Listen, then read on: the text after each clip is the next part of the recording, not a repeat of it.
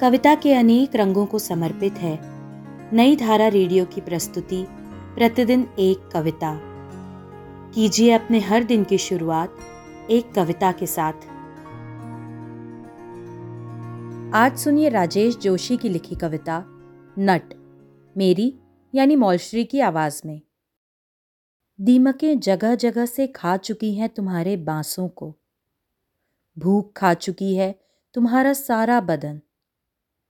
कदमों को साध कर चलते हो जिस रस्सी पर, इस छोर से उस छोर। टूट चुके हैं उसके रेशे, जर्जर हो चुकी है वो रस्सी।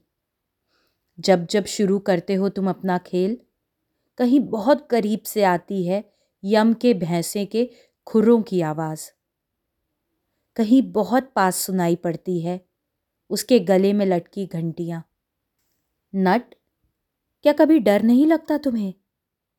आशंका से कभी कांपते नहीं क्या तुम्हारे पाँव? सच कहते हो बाबू, एकदम सच। पर जरा कहो तो। युद्ध में बार बार घाव पर घाव सहते। क्या कम जर्जर हुई है ये पृथ्वी?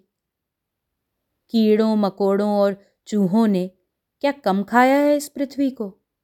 पर कौन डरता है बाबू, इस धरती पर चलते हुए? क्या यहाँ कम साध कर चलना पड़ते हैं पाँव? जीवन की जोत पर जब तक टिकी रहें आँखें, कौन डरता है यमराज के भैंसे से? मैं इस जर्जर रस्सी पर नहीं बाबू, भरोसे की डोर पर चलता हूँ दिन रात। आज की कविता को आप पॉडकास्ट के शो नोट्स में पढ़ सकते हैं। आप जहाँ भी प्रतिदिन एक कविता सुन रहे हैं वहाँ अपने कमेंट्स शेयर करना ना भूलें।